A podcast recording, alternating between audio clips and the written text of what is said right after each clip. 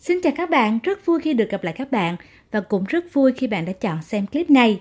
Nếu như bạn đang gặp phải một vấn đề nghiêm trọng thì clip này chính là phương thuốc để giải quyết vấn đề đó. Một vấn đề nghiêm trọng mà nếu các bạn không giải quyết thì hậu quả sẽ ảnh hưởng không tốt tới cuộc đời của các bạn. Do vậy, hôm nay mình muốn chia sẻ cho các bạn về phương pháp mà mình vẫn sử dụng để xây dựng mục tiêu thế nào cho đúng.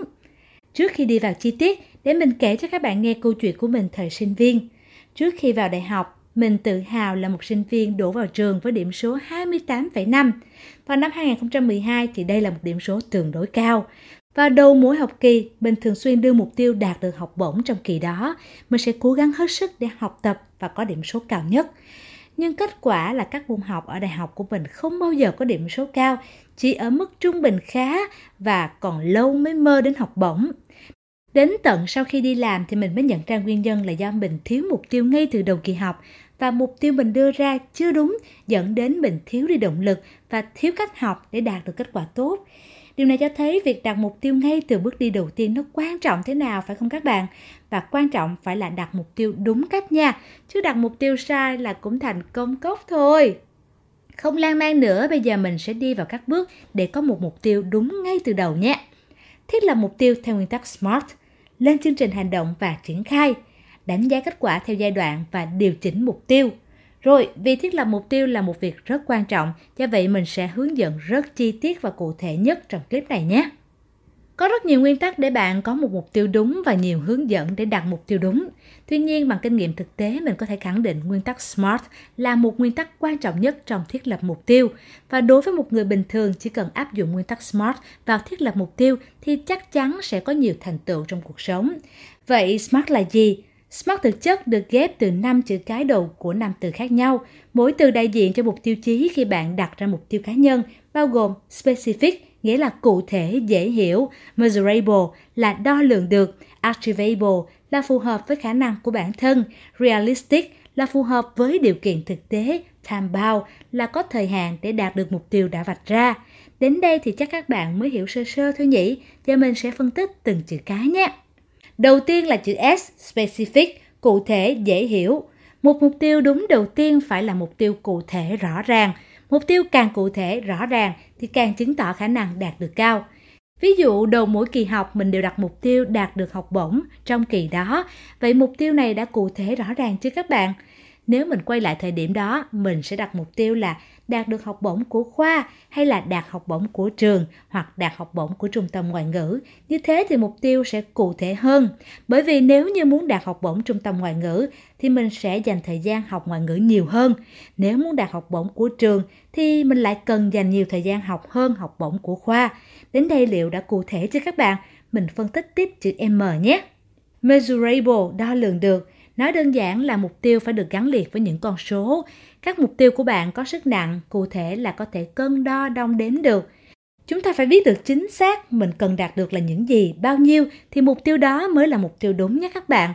Quay lại với ví dụ phía trên, nếu quay ngược thời gian mình sẽ làm rõ mục tiêu của mình hơn như sau. Đạt được học bổng của trường trị giá 5 triệu một suất với điểm số tối thiểu là 3.6 trên 4.0. Đạt được học bổng 20 triệu của trung tâm Anh với IELTS tối thiểu 7.5 Đo lường được nghĩa là không nên đưa ra những mục tiêu mơ hồ kiểu như mình sẽ học thật giỏi, mình sẽ cố gắng hết sức để học tập.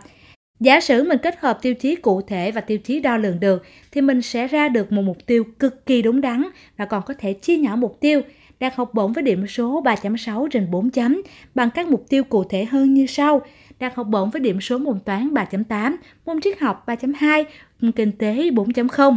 Các bạn thấy đấy, mục tiêu càng cụ thể, càng đông đếm được thì mình càng nhìn thấy con đường đi đến mục tiêu rõ ràng trước mắt, chứ không phải mù mờ ở đâu đó. Rồi, ok nhé, mình qua tiếp chữ A.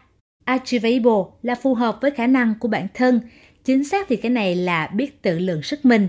Khả năng của bản thân tới đâu thì đặt mục tiêu tới đó. Nhưng điều này không đồng nghĩa với việc đặt mục tiêu quá dễ dàng so với khả năng của mình thì sẽ dẫn tới mất động lực để hoàn thành và cũng tránh đặt mục tiêu quá xa tầm với, dẫn tới mất động lực phấn đấu.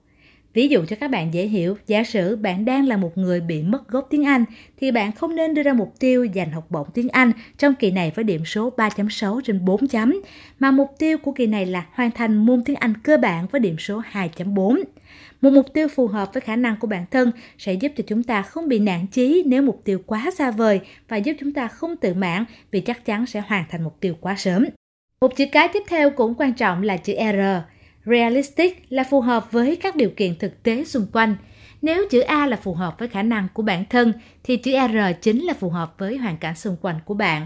Ví dụ thế này cho dễ hiểu, bạn đang là sinh viên và hoàn cảnh của bạn là mỗi ngày một buổi đến trường thì bạn không nên đặt mục tiêu là tìm công việc làm full time và có thu nhập 20 triệu một tháng. Những mục tiêu phù hợp với hoàn cảnh xung quanh bạn cũng là một yếu tố quyết định tính đúng đắn của mục tiêu. Và chữ cái cuối cùng là chữ T, time bound, là có thời hạn để đạt được mục tiêu đã vạch ra. Cái này thì dễ hiểu rồi nhỉ, bất cứ một mục tiêu lớn nhỏ nào cũng cần được xác định một thời gian cụ thể để thực hiện. Nó tạo cho bạn một cột mốc xác định thời điểm bạn có hoàn thành mục tiêu hay không và trong quá trình thực hiện, bạn biết được đang đi đến đâu trong hành trình chinh phục mục tiêu. Với năm yếu tố SMART thì một mục tiêu đúng của mình vào thời sinh viên có lẽ nên là vào kỳ học này, tôi sẽ đạt học bổng toàn trường 5 triệu một suất với điểm số các môn dự kiến là toán 3.8, triết học 3.2, kinh tế học 4.0. Tôi tin lúc đó nếu tôi đặt mục tiêu thế này thì tôi sẽ không phải hối hận vì đã không hoàn thành mục tiêu giành học bổng mỗi kỳ. Và sau khi đã có một mục tiêu theo các tiêu chí SMART phía trên thì chúng ta nên ghi các mục tiêu ra giấy để ở nơi dễ nhìn thấy nhất. Bước tiếp theo là ghi ra các chương trình hành động để đạt được mục tiêu đó. Về các chương trình hành động thì nên càng cụ thể càng tốt. Rất nhiều bạn vẫn lầm tưởng mục tiêu là chương trình hành động mà cái này chính là sai lầm lớn. Ví dụ một nhân viên bán hàng đặt mục tiêu mỗi ngày phải gọi điện cho 100 khách hàng. Nhiều người lập mục tiêu đến đây thì nghĩ gọi 100 cuộc điện thoại chính là cách làm thì là một sai lầm. Cái chương trình hành động nó phải khác, nó phải thực tế hơn nhiều. Ví dụ, chương trình hành động sẽ như sau. Mình sẽ lấy data của 100 khách hàng từ danh sách khách hàng VIP của ngân hàng. Khung giờ từ 10 giờ đến 12 giờ sáng, mình sẽ gọi 50 cuộc. Khung giờ từ 14 giờ đến 16 giờ, mình sẽ gọi 50 cuộc. Kịch bản mình sẽ gọi là kịch bản số 1, giới thiệu về sản phẩm ABC. Đấy, chương trình hành động nó phải như thế thì mới có thể hoàn thành được mục tiêu các bạn nhé. Do đây là clip hướng dẫn thiết lập mục tiêu nên mình sẽ không đi sâu phần chương trình hành động này. Một phần rất quan trọng nữa của quá trình thiết lập mục tiêu là cho dù mình lập kế hoạch và mục tiêu cụ thể chi tiết đến đâu thì cũng sẽ có nhiều biến số mà mình chưa lường trước tác động lên mục tiêu đó. Do vậy, trong quá trình chinh phục mục tiêu, mình luôn luôn phải đánh giá kết quả đạt được theo giai đoạn và mình phải có những bước điều chỉnh mục tiêu để phù hợp với các biến số mới. Mình không khuyên các bạn dễ dàng từ bỏ mục tiêu, không khuyên các bạn khi cảm giác không hoàn thành mục tiêu thì điều chỉnh mục tiêu thấp hơn để dễ dàng hoàn thành. Mà cái yếu tố biến số ảnh hưởng đến mục tiêu, nó phải thực sự tác động lớn vào mục tiêu thì mình mới thay đổi. Ví dụ như một bạn sinh viên đầu kỳ học đặt mục tiêu giành học bổng ở phía trên, nhưng đến giữa kỳ bạn ấy bị tai nạn và phải nằm viện 2 tháng, thì cái biến số này ảnh hưởng lớn đến mục tiêu của bạn ấy. Bạn ấy nên điều chỉnh hạ mục tiêu xuống thành hoàn thành các môn học trong kỳ với điểm số khá giỏi là ổn rồi các bạn nhỉ? Vậy là mình đã chia sẻ cho các bạn một quá trình xây dựng hình thành mục tiêu cho bản thân một cách đúng đắn và chính xác nhất. Hy vọng sẽ giúp cho con đường chinh phục thành công của bạn bớt gập ghềnh gian nan. Trong số các bạn nếu như ai đưa ra được những mục tiêu đúng và chinh phục mục tiêu thành công, hãy chia sẻ niềm vui đó cùng mình nhé. Rất cảm ơn các bạn đã xem clip và đừng quên like và subscribe kênh của mình để nhận những bài học hay nữa nhé. Xin chào và hẹn gặp lại tất cả các bạn trong chuyên mục học kỹ năng kinh doanh.